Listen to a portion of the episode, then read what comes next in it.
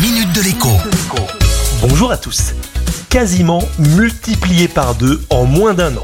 Je parle des plaintes pour escroquerie et plus particulièrement pour escroquerie financière. On estime qu'en temps normal, les Français se font voler, il n'y a pas d'autre mot, pour plus de 500 millions d'euros par an avec des investissements bidons ou des placements foireux ou tout simplement inexistants. Si le nombre de plaintes a quasi doublé en un an, on peut légitimement penser que les montants en jeu ont suivi proportionnellement. Le problème, c'est que la police, la gendarmerie et bien sûr la justice avancent à tâtons dans le noir car bien des victimes n'osent même pas porter plainte tellement elles ont honte de s'être fait avoir bêtement. Les sommes en jeu sont pourtant considérables. On parle de 40 000 euros en moyenne.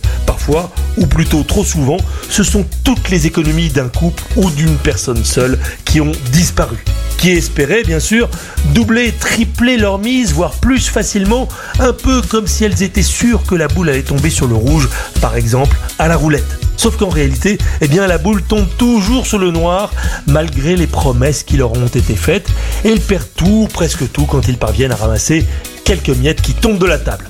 Avec l'avènement d'Internet, aujourd'hui, les escrocs hameçonnent leurs victimes sur les réseaux sociaux, parfois même en utilisant des réseaux sociaux professionnels comme LinkedIn. Parfois encore, c'est une jeune femme affriolante qui prodigue des conseils d'investissement avisés via Twitter ou même depuis un site de rencontre.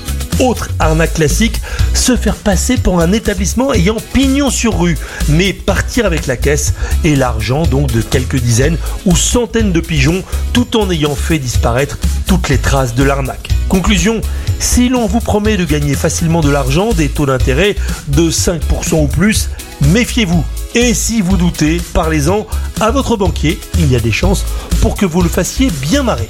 À demain La minute de l'écho avec Jean-Baptiste Giraud sur radioscoop.com et application mobile Radioscoop.